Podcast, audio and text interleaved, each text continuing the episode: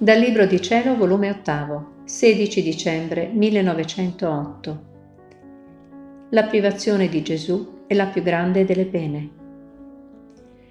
Passando giorni amarissimi, stavo lamentandomi con nostro Signore dicendogli, come crudelmente mi hai lasciato, mi dicevi di avermi eletto come tua figlia piccola, di dovermi tenere sempre nelle tue braccia, e adesso mi hai gettato per terra e invece di piccola figlia vedo che mi hai cambiato in piccola martire.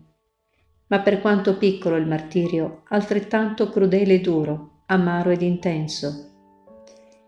Mentre ciò dicevo, si è mosso nel mio interno e mi ha detto, Figlia mia, tu ti sbagli, non è mia volontà di renderti piccola martire, ma grande martire, se ti do la forza di sostenere con pazienza e rassegnazione la mia privazione che è la cosa più dolorosa, più amara che si possa trovare. E in terra e in cielo non c'è altra pena che l'eguagli, che la rassomigli. Non è questo eroismo di pazienza ed ultimo grado d'amore, dove tutti gli altri amori rimangono indietro, restano quasi annullati, e non c'è chi adesso possa paragonarsi e stargli di fronte. Non è questo dunque grande martirio?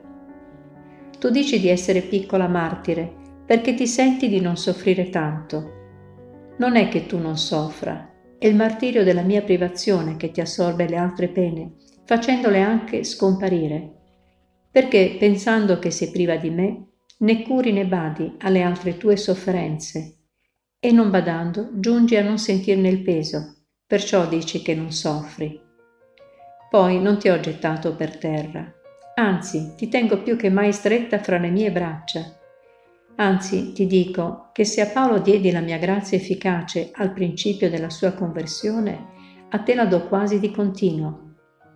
Il segno è questo, che segui nel tuo interno tutto ciò che facevi quando io ero con te quasi di continuo, facendo ciò che ora pare che tu fai da sola.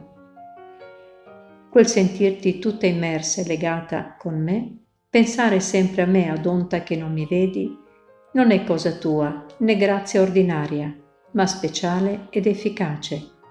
E se assai ti do, è segno che ti amo assai, e assai voglio essere amato da te.